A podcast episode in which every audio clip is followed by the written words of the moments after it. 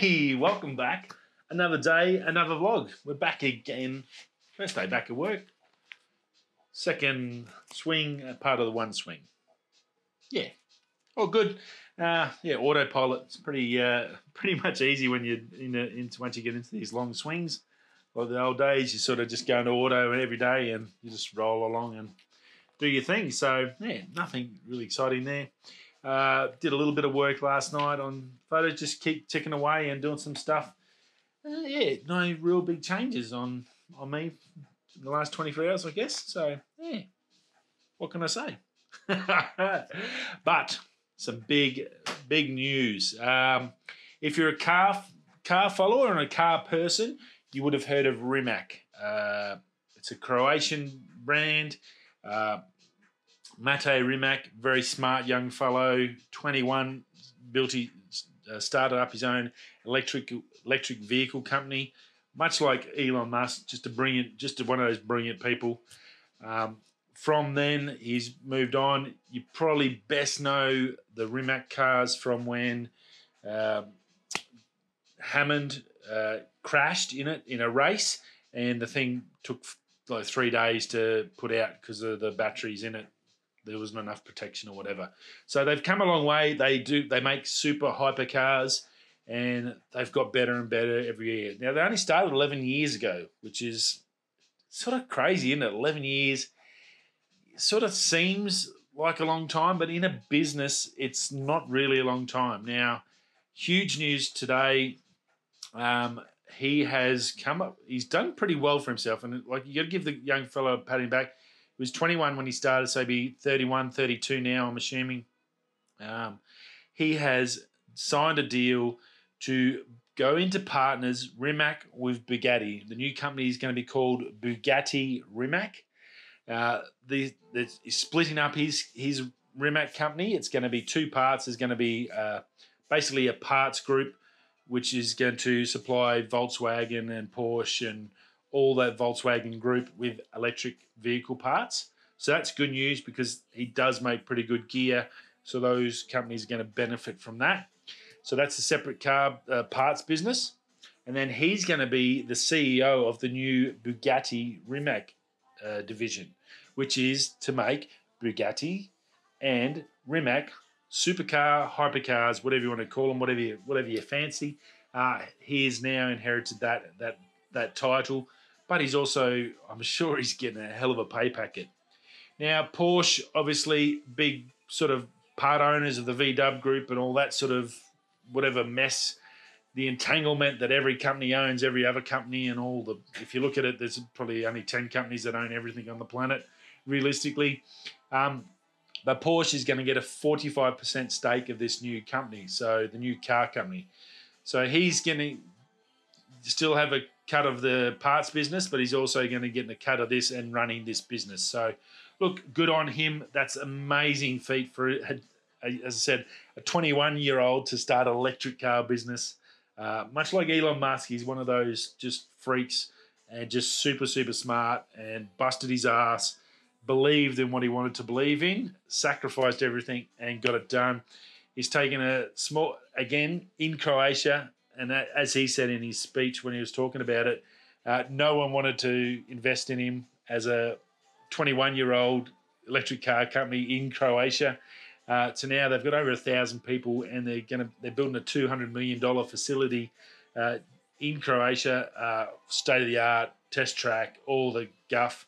Uh, very very cool. So congratulations to him.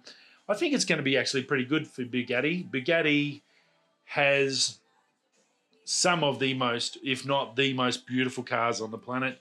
They have a proud racing history. Um, they've they know how to. They've got their customer base of billionaires that buy their cars. Uh, obviously, cars are all moving to electric. There had to be uh, an air, an air, a certain time frame, I guess, that they had to really go. Well, we need to have an electric Bugatti, and I think this is going to take that pressure off them. You get a company that has just released their new car, which is just ridiculous. It's an electric hypercar. I think it beats the, the Plaid now. It's down to like 1.87 seconds to 100. Uh, just all the other ridiculous hypercar specs.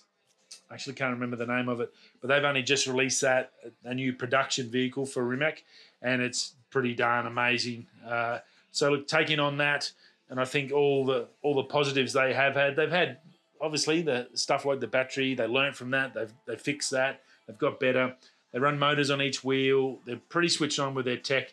They sell stuff to all sorts of other car companies that you wouldn't think of.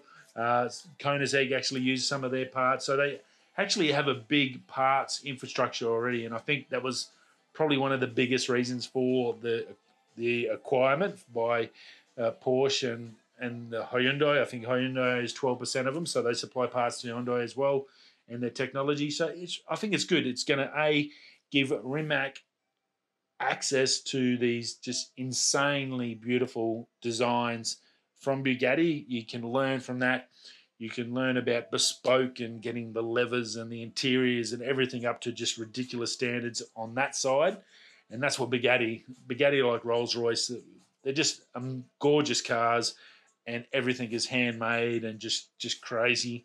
Um, yeah, we're now going to be able to get them, but an electric, electric, which is even better for luxury car owners. I mean, what's better than a luxury car owner? They're not worried about doing 200 miles down the track. They might do it once or twice, but generally they coming from a business meeting. They want to get in the back with their their CEO or CFO and sit there and have a discussion. Nice, so, quiet car, nice electric car, no noise. They can sit there, have a conversation, have a glass of 300 year old scotch, and talk about how they're going to take more wages off their staff. I'm only. There's probably the board. There's probably a board meeting about that. I'm sure camera conspiracies can do that for me.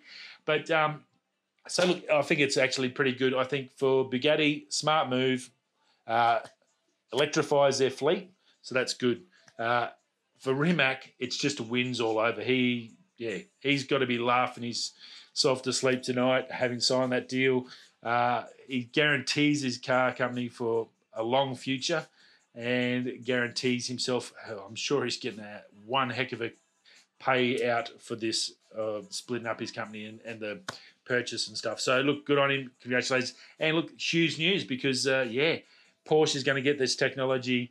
Volkswagen's going to be able to get this technology. Hyundai get them. So it's it's only going to be bigger and better from here on in. So big news in the car world and for electric cars. So very very cool. Now, Nintendo Switch this is a strange one. They had a clip. They've just announced the release of a new OLED version for the Nintendo Switch. Pretty cool. OLED, we know, is the best picture.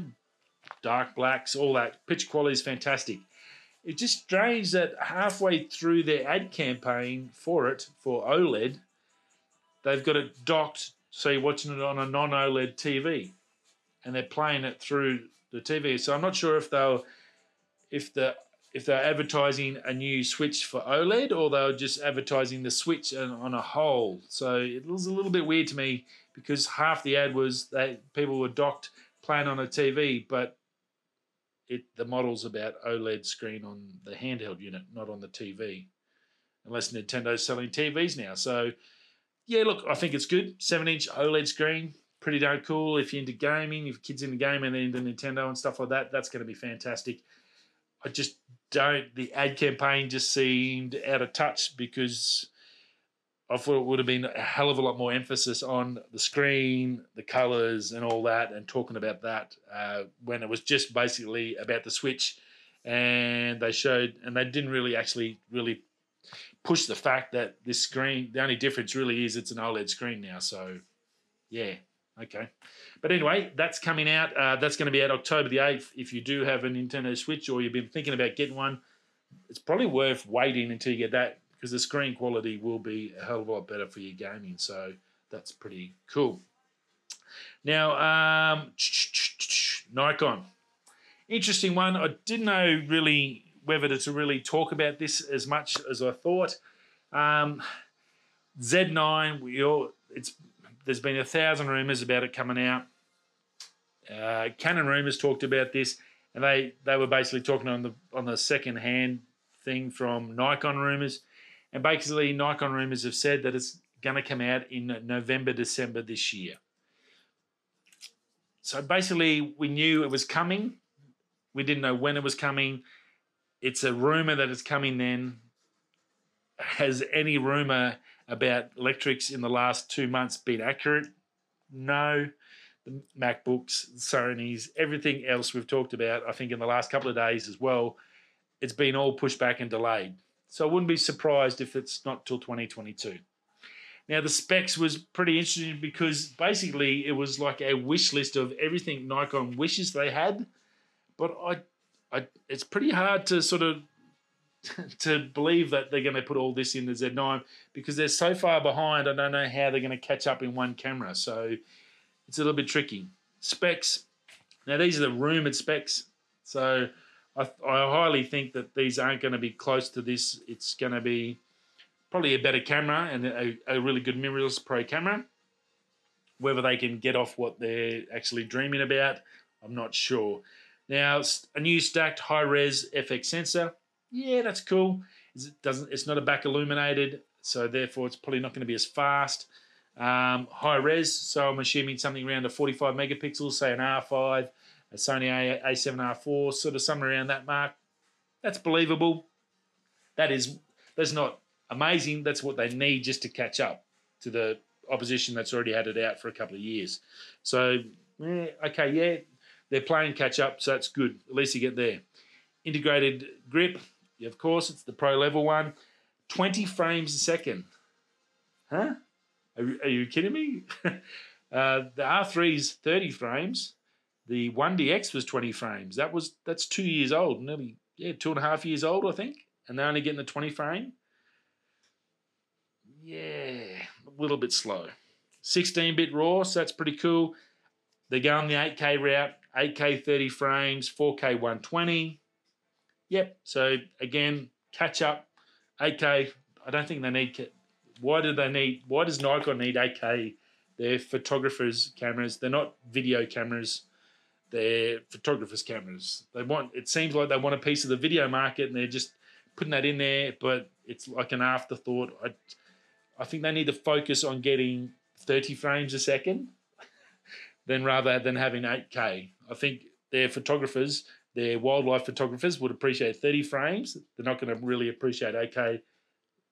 8K is fantastic if you want to zoom in a lot and do a lot of video stuff, but it's pretty much useless because no one's got 8K TVs. By the time YouTube compresses, it's pretty much down to 1080 anyway, so really, it's a bit crazy. Uh, new processor, new speed processor, understandable.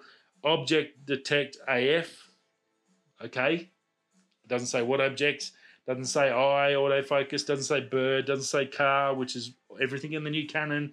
Everything Sony's already got. They've got the bird, the the eye, and all that stuff. Canon's now got the automobile tracking, and the, all they've got is object detect. So, and we all know one of Nikon's biggest flaws is their autofocus. Uh, stunning, stunning in inverted commas tracking, uh, stunning tracking AF. That does that's pretty broad range to as a quote to put in a quote as stunning. Stunning to someone that's used a Nikon and to get up to below Canon and Sony, it might be stunning to those people. But to someone that's using a Canon or a Sony, it's probably like, are you kidding? that's two years old, man. so it's a little bit. As I'm saying, the, the specs they've put in there is it's more like a just a, a wish list of where they need to be, uh, and they better get to here. And I think that's really what this is. So take this all with a grain of salt. Two XQD or two our two CF Express card slots. Definitely need two card slots as a pro model.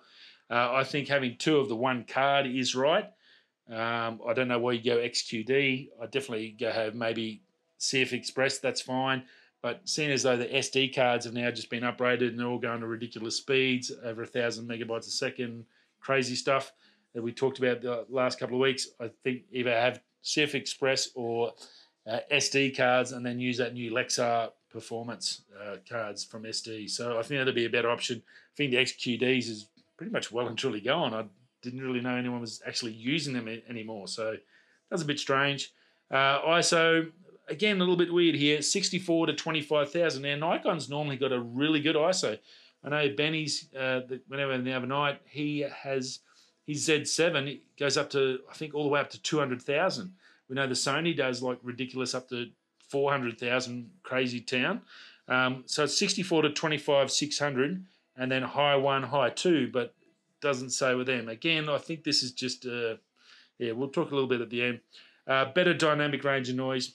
You'd hope so. It's better than the DSLR.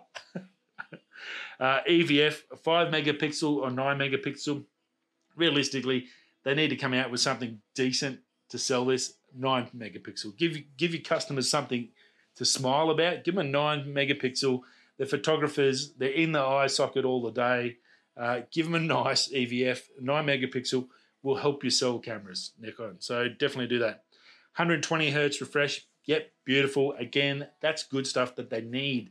They don't, this is not a wish list. They need to have that in if they want to sell any of these because they've got the competition is fierce. Uh, new user interface, no second LED LCDs on the back of it, like the D6. Uh, a new battery, and then the same six to seven thousand US dollars. That's ten grand. That's that's a lot of cash. It's going to be above the R3 and above the R5 and A7S3. So, like, they're going to have to really get this right. As I said, I think this is Nikon Rumors just, I guess, trying to find something to talk about. I think all those specs uh, are not really wish lists. They're just really, as I said before, get it up to speed. That's not something that's going to blow anything away. Like uh, R3 come out with eye autofocus, so you don't even need to track it. You can just use your eye to track it. That's something amazing and different. Uh, Sony has ridiculous auto tracking, uh, ridiculous speeds, uh, ridiculous ISO up to 400,000 for the A7S3.